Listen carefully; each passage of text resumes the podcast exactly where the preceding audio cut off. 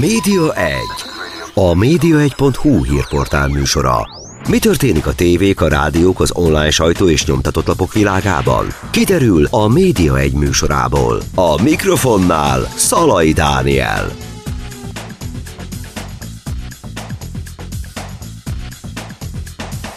Köszöntöm Önöket, ez a Média egy, nem a megszokott stúdió környezetből, ugyanis itt vagyunk Bondban, egy szálloda hajában, Mongatillával beszélgetek, aki itt él most már jó pár éve Németországban, és egyébként a világban is mindenfelé mozogsz, Attila.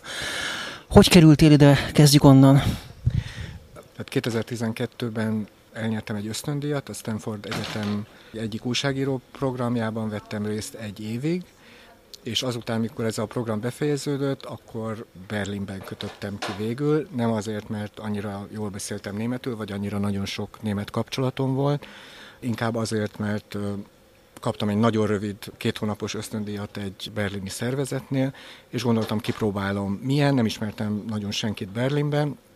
A város megtetszett, és részben közrejátszott ebben egy karrierdöntés is, meg ki akartam magam próbálni nemzetközi szintéren, vagy a világban, hogy az a tudás, amit Magyarországon megszereztem, az hogyan érvényesíthető, és nagyon érdekelt a sajtószabadság helyzete, vagy mondjuk ugye az újságírók helyzete a világban, külön, a világ különböző részein, és azt gondoltam, hogy talán ezen a területen tudok valami érdekeset dolgozni, és ezért Berlinben kötöttem ki, ami egy nagyon érdekes város, és nagyon sok civil szervezet, nemzetközi szervezet is van Berlinben.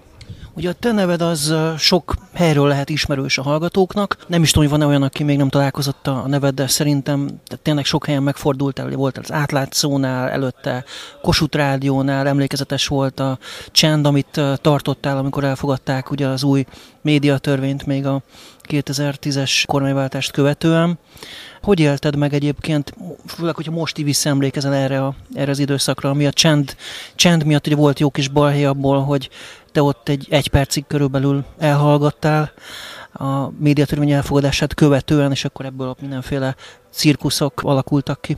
Hát nyilvánvalóan a cirkusz nem volt jó, de azt akkor azért világosan lehetett látni, hogy a dolgok rossz irányba haladnak. Most persze nagyon jó lenne azt mondani, hogy ez akkor látszott, hogy ebből milyen, milyen szörnyű helyzet fog kialakulni. Nyilvánvalóan ez akkor nem látszott, és butaság lenne azt mondani, hogy ezt akkor én láttam, nem láttam.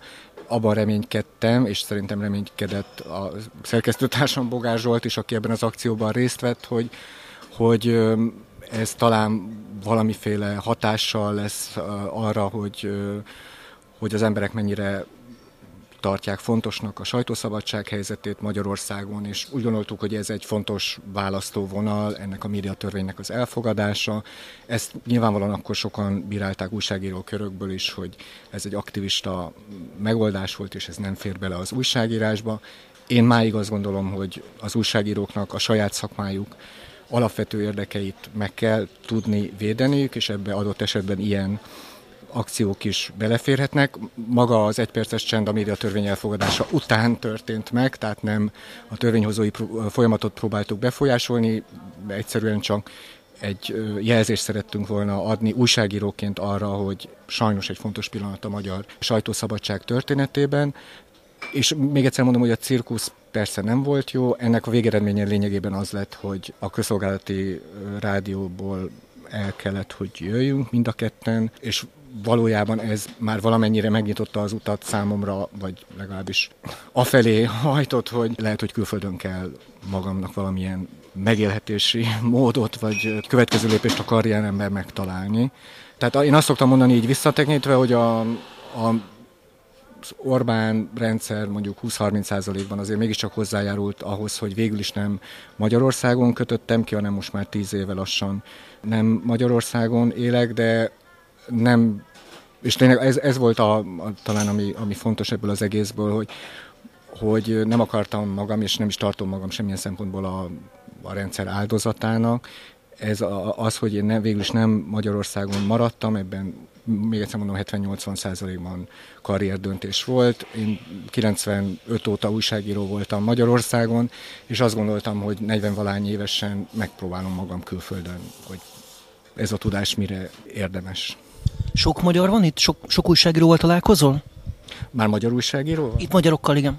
Hát azért van egy pár magyar újságíró, főleg akik jó német nyelvtudással rendelkeztek, nálam fiatalabbak, tehát egy fiatalabb generáció volt, akik már adott esetben német ösztöndíjjal vagy német egyetemen folytatták a tanulmányaikat, és akik itt vannak Berlinben, vagy Németországban, és újságíróként, vagy nem újságíróként dolgoznak, ez is van.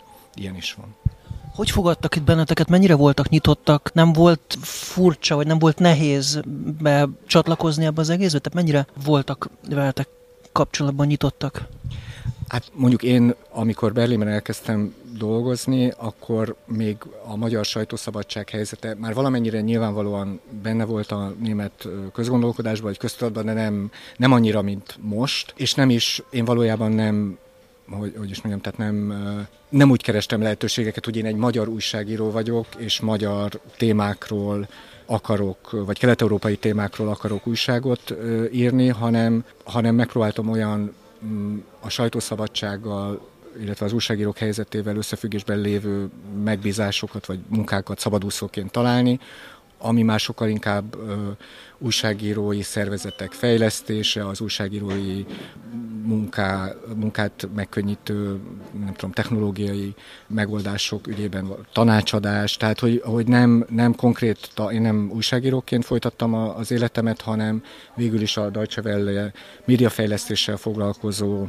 ágazatánál, a Deutsche Welle Akadémiánál dolgozom tanácsadóként, és újságíró projekteket segítek világszerte, mondjuk főleg, ahol angol és francia nyelvtudással lehet dolgozni, ez leginkább Afrika, közel-kelet, Ázsia, és mondjuk Kelet-Európa, de Kelet-Európa, Ukrajna és Grúzia és Közép-Ázsia. Közben elmondom a hallgatóknak, hogy a hal, ahol vagyunk itt, készül időnként egy-egy kávé, egy-egy tea, annak a hangját hallják, illetve csapódik be egy-egy ajtó és közben beszélgetünk itt Attilával. Mennyire vált be a dolog, hogy érzed magad ebben a mostani környezetben? Ez most már egy finish, mármint hogy így most már célegyenesbe vagy? Hát szerintem egy életben soha nincs célegyenes, tehát én mondjuk soha nem így éltem, hogy célegyenesbe vagyok, vagy, vagy, ez, vagy ez bármilyen szempontból is a gondolkodásomban benne volt. Én mindig próbáltam olyan dolgokat csinálni, ami érdekel, izgalmasnak tartom, nem unatkozom napközben, és, és most azt kell mondjam, hogy ilyen helyzetben vagyok, tehát meg, igazából visszatekintve nagyon nem is nagyon volt olyan korszak, ahol nem ez történt volna, tehát amikor újságíróként, szigorú értelemben vett újságíróként dolgoztam, akkor is annak is mondjuk ugye a legtöbb pillanatát élveztem, nyilvánvalóan voltak olyan pillanatok, amiket nem. Tehát most is én izgalmas megbizatásaim vannak, izgalmas munkáim vannak, és a világ nagyon számos pontján tudok dolgozni, ami különösen érdekessé teszi ezeket a megbízásokat. Mondjuk úgy is, hogy az elmúlt két évben nem utaztam egy kilométert sem munkaügyben. Ez gondolom, hogy a Covid miatt volt, hogy nem tudtál utazni. Milyen helyeken fordultál, meg mesélj egy kicsit ezekről az utazásaidról. Hát nagyon sokat dolgoztam Bangladesben, ott főleg közösségi rádiókkal, illetve nagyobb újságokkal, nagyobb média cégekkel is dolgoztam. Közel-keleten, Libanon, Tunézia, Marokkó, és hát elég sokat Afrikában, főleg az utóbbi időszakban, tehát Etiópia, Gána, Nigéria, Tanzánia, és különböző afrikai országokban. Csupa-csupa problémás ország, tehát sajtószabadság szempontjából. Milyen volt ott? Mit tapasztaltál? Mik voltak a ottani tapasztalataid? Hát csupa-csupa probléma, de a munka, amit a Deutsche Welle Akadémia részéről ezekben az országokban végzünk, azért nagyon sok szempontból ugyanazokat a problémákat járja körül a világ különböző részein, tehát akármilyen is a társadalmi vagy gazdasági környezet, a, egy-egy médiacég vagy újságírói kezdeményezés, oknyomozó újságírói csapat éppen létrehozza a saját újságját, vagy egy régóta létező újság fizetős szolgáltatásokat akar bevezetni. Tehát a problémák nagyon sok szempontból hasonlóak, tehát nagyon sok olyan tanácsadásban veszek részt, ami ami szervezetfejlesztés, vagy üzleti modellfejlesztés. És mondjuk az, hogy milyen üzleti modell lel dolgozik egy-egy média szervezet, vagy egy újságírói kezdeményezés, az nagyon sokszor ugyanazokat a kérdéseket kell, vagy ugyanazokat, ugyanazt a száz problémát kell különböző módszerekkel körüljárni. Tehát a problémák ilyen szempontból hasonlóak, és nagyon sok szempontból az, hogy én Kelet-Európából jöttem, és Kelet-Európa amikor én Magyarországon újságíró voltam, pont egy átmeneti, vagy Magyarország egy átmeneti korszakban, a 90-es évek azért sok szempontból egy a régi kádárista modellből egy átmenetet jelentett. Ez a háttér, ez sok szempontból segített. Tehát én mondjuk könnyebben értettem egy, egy, egy újságírónak a panaszait, akkor, amikor mondjuk öncenzúráról beszélt, vagy bizonyos kérdésekben nem tudja leírni azt, amit valójában történt, hanem körül kell írni. Az, hogy jogi fenyegetések közepette dolgoznak újságírók, az ugye ismerős volt Magyarországról, tehát sok szempontból könnyebben, azt hiszem könnyebben szót értettem, vagy könnyebben megértettem az egyes, egyes újságírók, vagy egyes újságíró szervezetek problémáit még Afrikában is, azzal a háttérrel, amivel én jöttem, mint mondjuk valaki, aki az Egyesült Államokból érkezik oda, és semmit nem tud, vagy semmit nem ért ezekről a mechanizmusokról. Ezt hogy kell elképzelni, hogy ott egy-egy projektet megvalósítotok, tehát hogy indulott egy, egy rádió, egy, egy iskola, és akkor így segítitek az ottani sajtószabadság helyzetét? Hát mondjuk hagyományosan a Deutsche Welle Akadémia nagyon sok újságíró tréninget, vagy újságírói képzést támogatott, tehát nagyon sokszor helyi újságíró képző intézményekkel, vagy egyetemekkel működünk együtt, és a tanácsadás egyrészt az az oktatás modernizálása, vagy az oktatási módszertanok, újságírói tudás oktatásának a módszertani fejlesztése, tehát van egy halom ilyen munka, vagy tananyagfejlesztés mondjuk.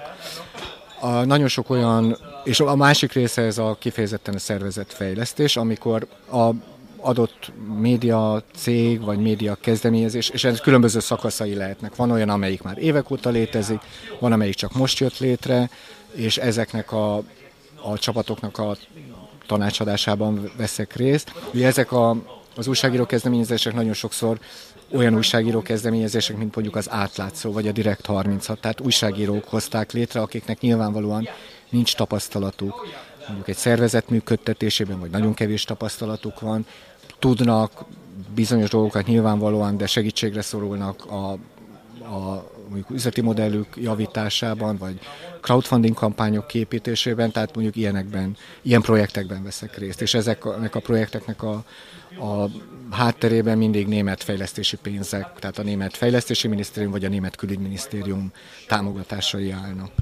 Ugye az átlátszónál főszerkesztő helyettes is voltál, velük már a együttműködésnek teljesen vége szakadt egyébként? Nem, nem, tehát az átlátszónak a felügyelő bizottságában vagyok benne, tehát értelemben a kapcsolat megmaradt. Megmaradt. Uh-huh. És egyébként hogy látod, hogy most itt vagy, de ugye előbb már erre utaltam, hogy akkor finis vagy nem finis ezzel a furcsa kérdéssel, de hogy látod-e annak esélyét, hogy majd valamikor visszajössz Magyarországra?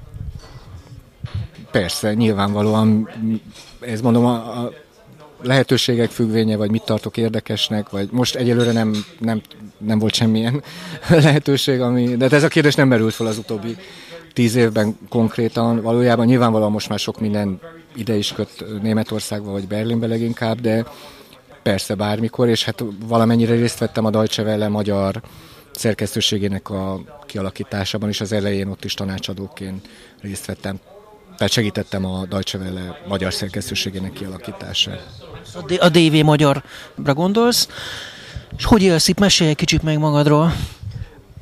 Mire vagy kíváncsi? Hát akkor Berlinben élsz, hogy telnek a napjaid általában, akkor minden nap be kell menni a Deutsche Welléhez, vagy hogy kell ezt elképzelni? Most az utóbbi két évben nem, tehát nem volt irodai munka, ami az utolsó, utóbbi két évnek a nagy ilyen fontos lépés volt, hogy én is, mint ahogy annyi mások megtanultunk szinte teljesen online létezni, ami mondjuk az én esetemben azt jelentette, hogy mindaz a tanácsadói vagy képzési munka, amit végeztem, és sokszor fizikai jelenlétet igényelt, azt meg kellett tanulni, hogy hogyan lehet legjobban, és milyen metodológiai, milyen módszertani lehetőségekkel lehet ezeket interneten csinálni. Tehát egy halom tanácsadási tevékenység, vagy tréning, amiről korábban azt gondoltuk, hogy ezt nem lehet nem személyes jelenléttel megcsinálni, azt igenis meg lehet. Tehát ami, ami nagyon örülök ilyen szempontból, hogy a pandémia megtanított engem, hogy hogyan tudok jó online, vagy jobb online konzultáns, vagy online online dolgozó tréner lenni, ami, ami az elején persze sokszerű volt, de ma már ez tök jó, hogy így van, és ez, ez a része is megvan a tudásomnak. Hát a napom mondjuk úgy telik, hogy kilenctől, hát mint, mint mindenki, aki home office-ban dolgozik, tehát a nappaliból átvándorolok a dolgozószobába, és megkezdem a munkámat 9-től 5-ig, 6-ig. Most mondjuk több iroda is van, tehát most már az iroda is ilyen értelemben fel, felszabadult, tehát be lehet menni az irodába, irodába is lehet dolgozni, az iroda 10-15 percre van a lakásomtól, tehát ott is tudok dolgozni, de én mondjuk mindig is, vagy korábban is azért nagyon sok, most már évek óta is a Covid előtt is home office-ban dolgoztam nagyon sokat, tehát mennyi lehetőséged van arra, hogy magyarul kommunikálj? Tehát ott, ahol vagy, meg akikkel beszélsz, azokkal gondolom inkább németül? Angolul, leginkább angolul, né- németül ez a, tehát a Deutsche Welle kétnyelvű, nagyon sok meeting németül zajlik, de a hozzáállás az, hogy ha angolul akarsz hozzászólni, angolul is lehet, németül is igyekszem hozzászólni, a német tudásom nyilvánvalóan nem annyira jó, mint az angol, de a szervezet nagy része, nagy része angolul működik. Milyen technológiákat használtok ott a, ezeken a különböző helyeken, ahol amikor utaztok oda? Már milyen értelme? Hát, hogy ott milyen eszközöket, gondolom tanítjátok őket, hogy milyen technikát használjanak, milyen szoftvereket, vagy milyen eszközöket? Igen, tehát a, mondjuk nem, a, nem elsősorban ez a munkám, tehát nem a technológia használata, hogy hogyan használjanak bizonyos szoftvereket, de inkább az, hogy hogyan tudnak bizonyos technológiai újítások vagy technológiai innovációs lehetőségeket, akár a drónoktól, akár a, nem tudom, a, a különböző újabb közösségi médiás lehetőségeken keresztül, hogyan tudják ezeket a tartalmuk jobb disztribúciója szempontjából felhasználni, illetve hogyan tudják ezeket az új technológiai megoldásokat mondjuk a tartalomba beépíteni, vagy olyan vonzó tartalmakat kialakítani, ami rezonál a közönségükkel. Ugye beszéltük az előbb, hogy olyan országokról is szó van, ahol, ahol tényleg nagyon komoly problémák vannak a sajtószabadsággal, ez akár nyilván emberi életeket is követelhet, meg ilyen hasonló helyekről is szó van hogy látod, hogy ezeket mennyire tudják ott kezelni, megvan-e ennek a technikája az ő fejükben, hogy, hogy ezzel szemben valahogy védekezzenek, illetve hogy eljussanak ezek az információk a hallgatókhoz, nézőkhöz, illetve a közönséghez?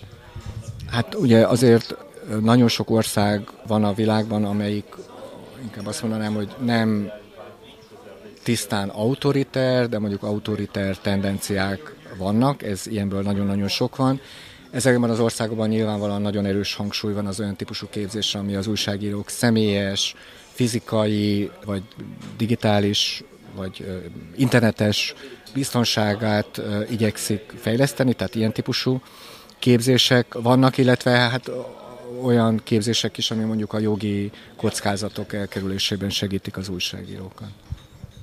És tudsz mondani egy-két olyan példát, amikor valami konkrét eredményt sikerült felmutatni, mondjuk, nem tudom, a korlátozott a sajtószabadságot valahogy áttörni, eljutni a közönséghez egyetlen, vagy egy olyan helyen, egy afrikai országban, hogy tudnak eljutni ezek a, ezek a tartalmak a hallgatókhoz, podcastek, vagy hogy működik? Hát még Afrikában nagyon, nagyon sok országban még a rádió ez egy fontos médium, nagyon sok országban elég fejlett közösségi rádiós rendszerek is léteznek, tehát mondjuk ezek fontos részei az ottani médiarendszereknek és nagyon nyilvánvalóan nagyon egyre szélesebb körben használják, a, főleg a fiatalok a smartphone, okostelefonokat, és e, ebben nagyon sok olyan projekt van, ebben a, ezen a területen nagyon sok olyan projekt van, amiben a, az egyes médiaszervezeteket vagy médiacégeket abban segítjük, hogy ezeket a az új technológiai lehetőségeket jobban beépítsék a mindennapjaikba, hiszen a közönség ezeken a technológiai platformokon van, tehát nekik is meg kell tanulni ezeken a platformokon kommunikálni velük. Mi magyarok tanulhatunk tőlük abban, hogy hogy lehet eljutni a közönséghez, meg különböző technikákban? Azért nálunk is vannak gondok a sajtószabadsággal, finoman fogalmazva. Hát szerintem mindenféle környezetből lehet tanulni, tehát ez ford ide-oda is működik. Tehát én is nagyon sokat tanulok, amikor a világ különböző tájain vagyok, és különböző újságírókkal találkozom, tehát az, hogy hogyan működik mondjuk az innováció egy adott szervezetben, az nem feltétlenül attól függ, hogy milyen a, éppen a politikai rendszer, hanem az attól függ, hogy az az adott közösség hogyan tekint a saját közönségére, mennyiben veszi figyelembe azoknak a, a közönségnek az elvárásait, vagy a közönségnek a, a kívánságait, és ezt hogyan építi be a mindennapjaiba. Tehát mondjuk nagyon sok ilyen típusú munkában, ami, ami innovációs képességek fejlesztését célozza egyes média szervezeteknél. Tehát, hogy maga az újságírói közösség képes legyen, vagy az újságírói szervezet, vagy az a médiacég képes legyen újítani, új, tartal, új formátumokat kifejleszteni például a közönségük számára, megszólítani fiatalokat. És mondjuk ez, ebben nagyon sokat lehet tanulni olyan országokban, ahol mondjuk a közönség nagy része fiatal, tehát mondjuk 20 év, 20 év körüli. Ez egy nagyon nagy probléma itt Magyarországon, és erről sokat beszéltünk, meg beszélünk ugye manapság is, hogy mondjuk a rádiók zöme az kormányközeli rádió, vagy nincs beszéd benne, hanem csak zene van. A nyomtatott sajtónál ugye maradt mondjuk egy ellenzéki napilap, meg egy néhány heti lap, de hogy nagyon korlátozottak a lehetőségek. Onlineban még ugye azért még van valami, illetve több, több lehetőség is van, hogy mit lehetne tenni, hogy ezen a helyzeten változtassanak azok, akik egyébként el szeretnének jutni a közönséghez, akik át akarnak törni ezeken a falakon. Hát még akkor felveszem a másik sapkámat, mert a, a másik tevékenység, amit folytatok, vagy csinálok, vagy a másik munka, amit ö, csinálok, az a Committee to Protect Journalists nevű nemzetközi sajtószabadság szervezetnek az európai képviselője vagyok, és Magyarországgal azért ilyen minőségben elég sokat foglalkozom, tehát a magyar sajtószabadság romlását mondjuk az elmúlt tíz évben különböző cikkekben, jelentésekben feldolgoztam ennek a sajtószabadság védőszervezetnek a, a megbízásából, és hát erre a kérdésre, amit mondasz, nincs nagyon megoldási javaslatom, hiszen mindannyian tudjuk, hogy milyen nehézségeket kreál vagy okoz az a rendszer, amiben az újságírók Magyarországon ma kénytelenek működni, és ez a rendszer a, ahhoz képest, ami tíz évvel ezelőtt volt, tehát abból a rendszerből, amivel én eljöttem, ahhoz képest sokkal, sokkal rosszabb. Tehát a független sajtónak a megszólalási, vagy egyáltalán a működési lehetőségeit a, az elmúlt tíz évben regnáló rendszer nagyon súlyosan csorbította, és ebből a helyzetből nagyon nehéz a keretfeltételek vagy a peremfeltételek megváltozása nélkül kiutat látni. Tehát az, hogy a, a nagy közönségmédiumok nagy részét a kormányzat elfoglalta, vagy valamilyen módon a befolyása alatt tartja, az gyakorlatilag megakadályozza azt, hogy a független szerkesztőségek által előállított komoly és mondjuk oknyomozó tartalmak, leleplezések eljussanak a nagy közönséghez. Tehát az, hogy mondjuk 15 évvel vagy 20 évvel ezelőtt egy tocsik botrány, vagy egy postabank botrány, az nem csak szűk közönséghez eljutó, oknyomozó médiumokban látott napvilágot, hanem mondjuk, ami az élet és irodalomban megjelent, az aznap este az RTL Klub és az összes híradó főműsor idejében hír volt, az ma elképzelhetetlen. Tehát ugye a beszélgetést azzal kezdtük, hogy én a közmédiában dolgoztam 2010 végéig. Azért az, hogy 2006-ban, mikor volt a összödi? 2006-ban. Az, hogy az összödi beszéd nyilvánosságra hozatalát a Magyar Rádió akkori szerkesztőség, tehát a, a közös beszédet a Magyar Rádió akkori szerkesztősége hozta nyilvánosságra, egy akkor, amikor ez egy regnáló miniszterelnök, ről derült ki, vagy egy regnáló miniszterelnök beszéde volt, az ma elképzelhetetlen lenne. És szerintem ez egy nagyon fontos, ez egy érdekes példa, vagy egy nagyon fontos és az egész helyzetet megvilágító példa, az, hogy a, a magyar közszolgálatinak nevezett médium a teljes állami irányítás alatt van.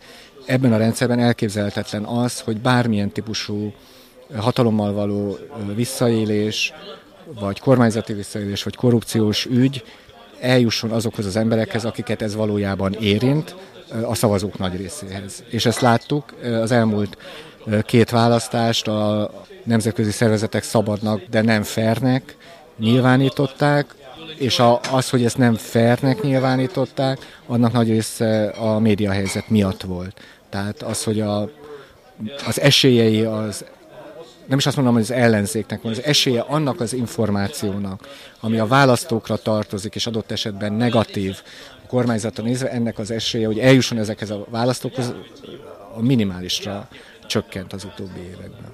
Ugye ezek a választási megfigyelők eljönnek négy évente, rögzítik, hogy nincs rendben minden, sőt sok a gond, aztán lezajlik a választás, megvannak az eredmények, kiirdetik ezt a jelentést, közé teszik, aztán elmennek, tehát nincs, nincs következmény, tehát valaminek lennie kellene akkor ezután, hogy valakinek neki kéne állnia, és ezt rendeznie, vagy valahogy rendbe raknia, nem? Tehát nem tudom, hogy mi lenne akkor erre a megoldás. Tehát, ha Afrikában meg tudják oldani valahogy, hogy eljussanak a közönséghez, akkor lehet, hogy nálunk is Európában meg kéne tudni valahogy oldani, nem? Hát egyrészt először is ezt a problémát Magyarországnak kell, vagy a magyar választóknak, vagy a magyar polgároknak kell megoldani. Tehát amíg valamilyen ellensúly ehhez képest nem képződik Magyarországon, addig nagyon nehéz, hogy ebből, ebből bármilyen kiutat lehessen látni. Amikor arról beszéltem, hogy Afrikában és Ázsiában mit lehet tanulni az ottani újságírók, az nem azt jelenti, hogy ezek az újságírók ott probléma nélkül és vidáman eljutnak a közönségükhöz, főleg autoritár rendszerekben. Nem, tehát ezek a problémák ugyanúgy ott is élnek, és ugyanezekkel a problémákkal küzdenek az újságírók adott esetben. Afrikában, vagy Ázsia különböző országokban, vagy bárhol, ahol autoritár rendszerek vannak. Én csak azt mondom, hogy lehet egymástól tanulni, lehet módszereket ellesni, de még egyszer mondom, amíg a peremfeltételek, amíg egy autoritár rendszerben él Magyarország, addig ez nem fog drámaian változni. Tehát ez, ez sajnos az is kell, hogy a politikai intézményrendszer fontosnak tartsa, hogy a független sajtó létezzen, és a saját munkája fölött valamilyen ellenőrzést folytasson. De amíg a magyar választók ezt nem tartják fontosnak, és ez nem, a magyar választók többsége nem ebbe az irányba szavaz, addig sajnos ebből nagyon nehéz kiutat látni. Oké, okay, csak ugye azért szavaz arra, mert nincs tisztában esetleg bizonyos információknak, mert nem jut el hozzá. Ez nyilvánvaló. Tehát e, ez a része, amire azt mondom, hogy ez a, az apró munka, amit akár ma is, és bármikor el lehet kezdeni, és ilyen irányú kezdeményezések szerintem nagyon fontosak Magyarországon, amikor a, a médiát fogyasztó közönség képzése kerül előtérbe, és ez sajnos iskola korban, vagy nem sajnos, ez iskolakorban kell, hogy iskoláskorban kell, hogy elkezdődjön, hogy a gyerekkor, gyerekek, vagy gimnazisták, vagy fiataliskolások, kisiskolások számára is vannak ilyen képzések. Ez a képzés arra irányul, hogy ezek a rétegek már gyerekkorban megtanulják azt, hogy mi az az információ, amit uh, újságírók állítanak elő, olyan újságírók, akik uh, a tények ellenőrzését tartják elsősorban fontosnak. Mi, mit jelent az, hogy megbízható információ, mit jelent az, hogy megbízható médium. Ez a képzés nyilvánvalóan Magyarországon is nagyon fontos. Tudom, hogy ilyen mm, kezdeményezések vannak, és remélhetőleg ez egyszer hozzájárul ahhoz, hogy Magyarországon is egy más korszak köszöntsön be. Ennek egyelőre most nem látjuk a jeleit, sajnos. Ugye ezek a képzések, ezek azért hosszú időt igényelnek abban az értelemben, hogy ez hogy következő generációra lehet mondjuk hatása, de annak, aki már benne van a korban, és nem, nem megy el ilyen képzésekre, arra nem sok hatása lesz. Most, amikor képzésről beszélek, nem csak egyszerűen iskolai képzésnek gondolom, ezt későbbi korban is fontos, és nagyon sok országban, vagy nagyon sok helyen a világban ilyen típusú képzések felnőttek számára is vannak. Nagyon sokszor maga a, a, a az újság, vagy a média szervezet, vagy az újságírói kezdeményezés építi ezt be a saját tevékenységébe, hiszen nyilvánvaló számukra is, hogy a közönséget is kép, kell képezniük, tehát, és a közönséggel is egy olyan kapcsolatot kell kialakítaniuk, amiben a közönség felismeri azt, hogy ez egy megbízható újság, ez egy megbízható forrás, ez az újságírói csapat, ettől érdemes, itt érdemes elolvasni, amit ez az újságírói csapat előállít, vagy érdemes megnézni. Tehát szerintem erre Magyarországon is nagyobb hangsúlyt kell helyezni, és ilyen kezdeményezések vannak Magyarországon. Globálisan jól érzékelem, hogy nagy a baj, tehát hogy romlik folyamatosan a sajtószabadság helyzete, vagy csak mi beszélünk róla sokat, erre? Nyilván látsz számokat, statisztikákat, hogy egyre több országban, egyre több helyen van gond, vagy csak mi beszélünk róla többet, és ettől valahogy fölkapjuk a dolgot? Nem, hát nyilvánvalóan a különböző nemzetközi mércék, tehát a Freedom House vagy a riporterek határok nélkül különböző sajtószabadsággal foglalkozó indexei azért azt jelzik, hogy egyrészt növekszik azoknak az országoknak száma, amelyik kevésbé demokratikus vagy nem demokratikus országok, és logikusan növekszik azoknak a, az országoknak a száma is, ahol a sajtószabadság ahol korlátozott a sajtószabadság, vagy romlik a helyzet, és ilyenből Európában és Magyarországon kívül számos országot lehet megnevezni, tehát erre azt hiszem vannak amennyire lehet objektív mércék is, hogy a helyzet romlik, és nyilvánvalóan a helyzet nagyon sok szempontból romlott a közösségi média megjelenése miatt is, mert hogy ebben a közösségi média, a média által alakított hír ökoszisztémában sokkal nehezebb elválasztani a valós információt, a megbízható, az átlagpolgár számára a valós információt, a megbízható információt a nem megbízhatótól, vagy az egyenesen hazugságtól, vagy propagandától. Tehát a helyzet ilyen szempontból is azt mondanám, hogy komplexebb vagy bonyolultabb lett, de hogy mondjam, én látok pozitív tendenciákat is, tehát szerintem egyre többen ismerik fel, hogy mennyire fontos pont az, arról, amit beszéltünk, tehát a média tudás, vagy a média, média fogyasztásának a tudása, tehát hogy hogyan lehet az átlagpolgárokat jobban hogyan lehet az átlagpolgárok számára világosabbá tenni, hogy mi a megbízható információ és mi a nem megbízható információ. Tehát az, hogy mondjuk 5-10 évvel ezelőtt a, a misinformáció és a desinformation nem volt annyira a beszélgetések középpontjában, mint amennyire ma ott van, az szerintem azt jelzi, hogy ezt egyre több ember fölismeri, a nyugati mondjuk így fejlettebb világban is, de ugye egyértelműen a fejlődő világban is ugye erre sokkal nagyobb ennek sok, ez sokkal nagyobb hangsúlyt kapott, tehát én ebben látok pozitív tendenciákat is. Szerintem tíz évvel ezelőtthöz képest sokkal többen ismerik föl azt, hogy mi is pontosan a közösségi média milyen veszélyeket jelent, mi az, amire akár egyénként is kell vigyázni, és milyen következményei vannak a társadalmak számára is. Tehát szerintem ez egy tanulási folyamat, és a mostani médiafogyasztó átlagosan szerintem sokkal tudatosabb, mint mondjuk tíz évvel ezelőtt bárhol a világban, és akkor ezzel lehet vitatkozni, ez még mire elég, nyilvánvalóan nagyon sokra nem elég, mert látjuk, hogy mi történik, de az, hogy legalább erről beszélgetések folynak, és sokkal tudatosabb ennek a problémának a felismerése, az szerintem már egy pozitív lépés. Láttál olyan országokat, akik hasonló helyzetben vannak, mint Magyarország, és ki tudtak kerülni ebből a problémás helyzetből?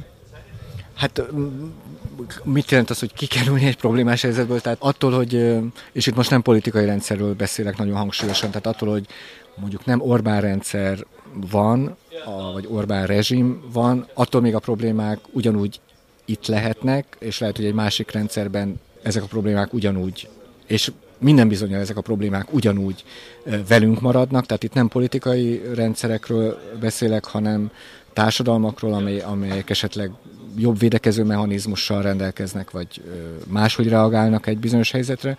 Tehát szerintem Magyarország és Lengyelország között nagyon sok párhuzam van, tehát Lengyelországban nagyon sok szempontból hasonló tendenciák indultak be 2015 óta, Mégis Lengyelországban sok szempontból meg teljesen más is a helyzet, az ellenzék és a civil társadalom is sokkal erősebb ilyen védekező mechanizmusokat mutatott, de mondjuk akár Szlovénia is egy érdekes példa lehet, ahol egy populista miniszterelnököt most egy az ellenzék váltotta föl, és ezek nyilvánvalóan nagyon aprócska példák, de láthat, szerintem láthatók jelek, talán, de lehet, hogy eltúlozom ezeket a jeleket, amik azt, azt mutatják, hogy, hogy lehet, hogy tehát, hogy a, az alternatív valóságok azért mégiscsak előbb-utóbb beleütköznek az igazi valóságba, ezt mondjuk ebben szerintem a, a koronavírus járvány nagyon erős hatást gyakorolt, tehát láttuk Amerikában is, hogy az igazi valóság azért mégis beleütközött a Trump által projektált valóságba,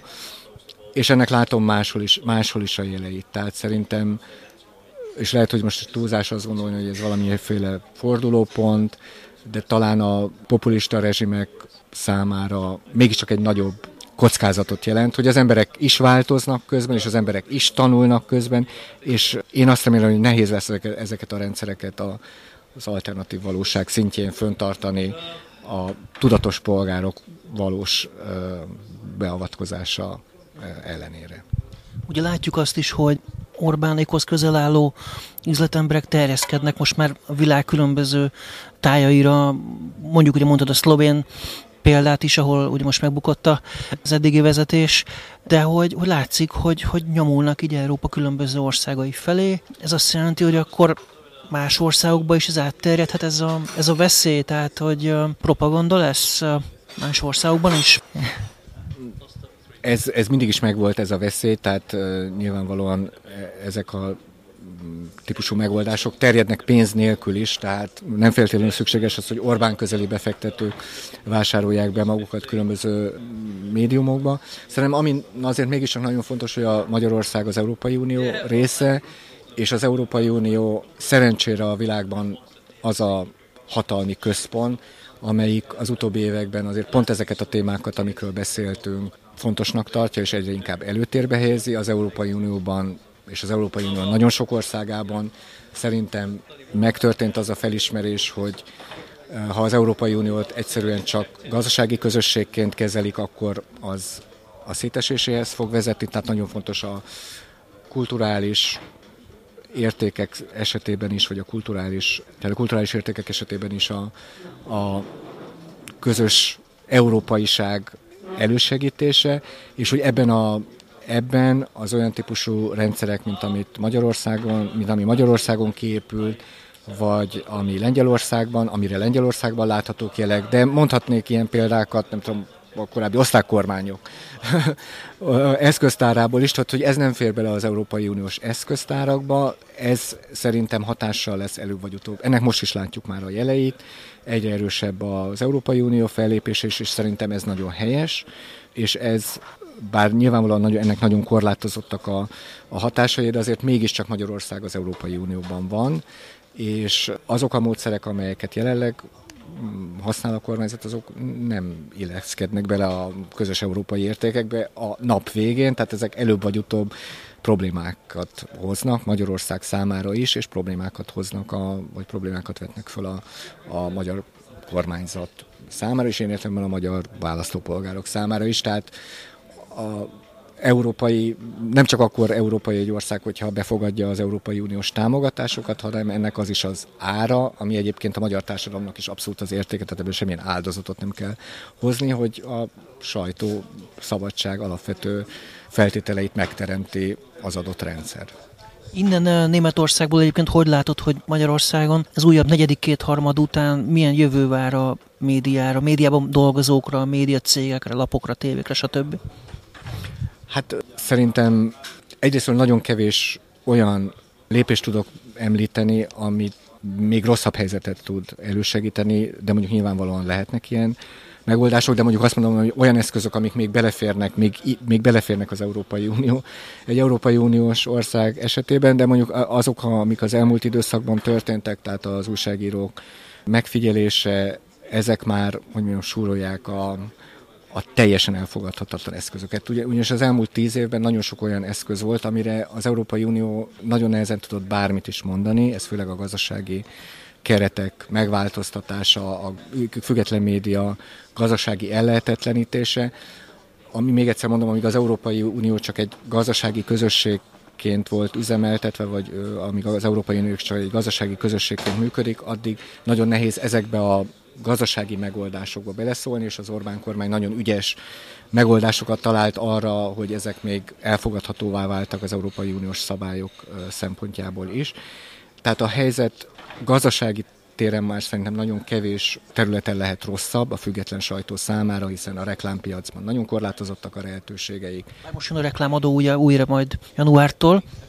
Még lehet ezen csavarni, de még egyszer mondom, én most már olyan eszközöket, amik, amik már nem a diktatórikus eszközöket súrolják, vagy diktatórikus eszközök határait súrolják, nagyon nehezen látok más.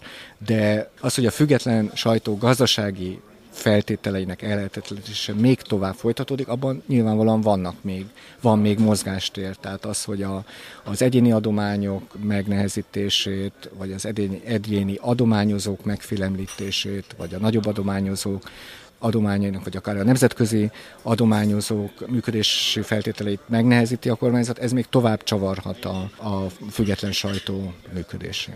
Arra gondolsz, amit mondjuk az oroszok csináltak, hogy föl kell tüntetni, hogy idegen ügynök, és aki nem írja egy külföldre kapott pénzt, az, az akkor már, már egy jogszabályt megsért vele? Hát ilyen típusú bejelentések, vagy ilyen típusú ötletek azért Magyarországon is meglettek futtatva, tehát volt ilyen típusú terv. Én nagyon nehezen látom, hogy ezeket Magyarországon, még egyszer mondom, Európai Uniós keretek között meg lehet lépni, hiszen ez, ez egyértelmű megsértése lenne a, a bármilyen európai értéknek. Tehát e, ebben már nagyon nehezen látom, hogy, hogy ezen túl bármit lehet, bármilyen lépést lehet tenni, de ez már bőven elég ahhoz, hogy azon túl, azon a pár szerkesztőségen túl, ami most működik, bármi, bármilyen újabb szerkesztőség, vagy egy újabb független médium megtalálná a, a helyét. Ez már egy annyira korlátozott piac, hogy ebben nagyon nehezen látom, hogy, hogy bárki más meg tudna jelent. Bármilyen olyan újabb kezdeményezés meg tudna jelenni, ami alapvetően megváltoztatná a média rendszert. Amikor ennyi nehézségről beszélünk, meg ennyire sok kihívásról itt a magyar média helyzet kapcsán, de ez akár ugye érvényes más országokra is, akkor nem ijesztjük el vele egyébként a jövő generációját attól, hogy újságíróként képzelje el a jövőjét? Tehát, hogy mi erre a megoldásra legyen utánpótlás? Legyenek fiatal újságírók, akik szintén tehetségesek, és nem választanak inkább valami más pályát, nem mennek el egy bankba, pénzügyi vezetőnek mondjuk.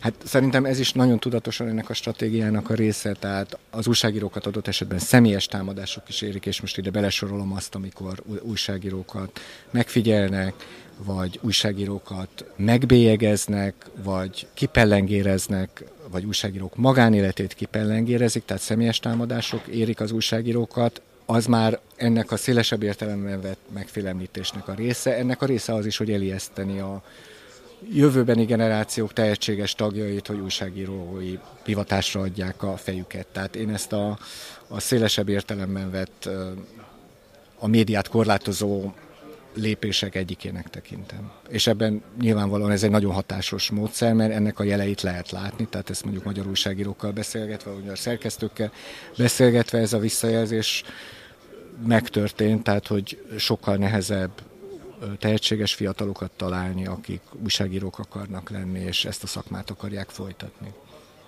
Hát Attila, nagyon szépen köszönöm, hogy le, leültünk itt beszélgetni egyet Bonnban, a, egyébként ugye a Deutsche Welle Global Media Forum konferencia szünetében, és hát sok sikert neked. Azért remélem, hogy majd egyszer visszajössz Magyarországra, mert egyébként szerintem, legalábbis engem elszomorít az, hogy egy kicsit hogy elveszítettünk téged így, ilyen értelemben Magyarország elveszített téged, de persze gondolom, hogy ezt nem így fogod föl, hanem, hanem úgy fogod föl, hogy itt egy, egy, egy másik jó dologba veszel részt.